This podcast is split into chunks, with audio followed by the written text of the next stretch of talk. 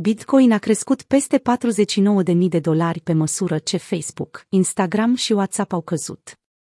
Principalele rețele sociale Facebook, Instagram și WhatsApp au încetat să funcționeze în această dimineață. Între timp, prețul Bitcoin și a altor criptomonede a crescut.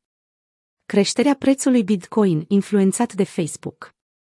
Conform datelor, prețul Bitcoin a depășit pragul de 50.000 de dolari în momentul redactării, ceea ce reprezintă o creștere de aproximativ 5% în mai puțin de 24 de ore.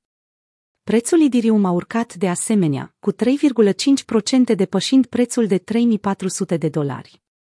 Volatilitatea bruscă a prețurilor pe piața cripto a apărut atunci când întreaga familie de aplicații de socializare ale Facebook au căzut luni, 4 octombrie.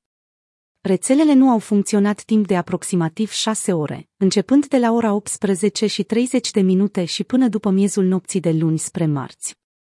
Reprezentanții companiei americane au anunțat într-o postare pe Twitter că lucrează asupra problemei, pentru ca lucrurile să revină la normal.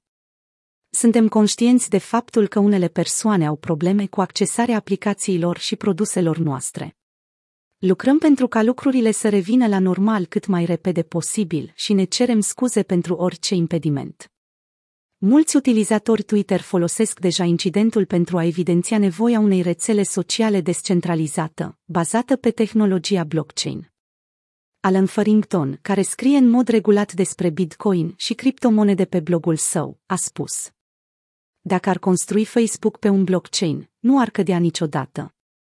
Bitcoin a atins o altă etapă importantă astăzi. A depășit Facebook în ceea ce privește capitalizarea pieței. În timp ce Facebook a scăzut la o evaluare de 919 miliarde de dolari, iar Bitcoin a ajuns la o capitalizare de piață de 944 miliarde de dolari. Facebook mai pierde și la capitolul reputație, la care deja este în suferință. Francis Haugen, un fost manager, a reclamat public faptul că Facebook nu a acționat în timp util pentru a limita diseminarea conținutului de ură, violență și dezinformare, iar directorii săi au încercat să ascundă dovezile în acest sens. Twitter lucrează deja la propria inițiativă de a descentraliza rețelele sociale. CEO-ul Jacques Dorsey a anunțat pentru prima dată în decembrie 2019 că va finanța o mică echipă formată din până la cinci arhitecți open source, ingineri și designeri care ar opera independent de companie pentru a crea un nou standard pentru social media. La acea vreme, Dorsey a spus că obiectivul descentralizării este de a evita conținutul care stârnește controverse și indignare în folosul conversațiilor sănătoase și informative.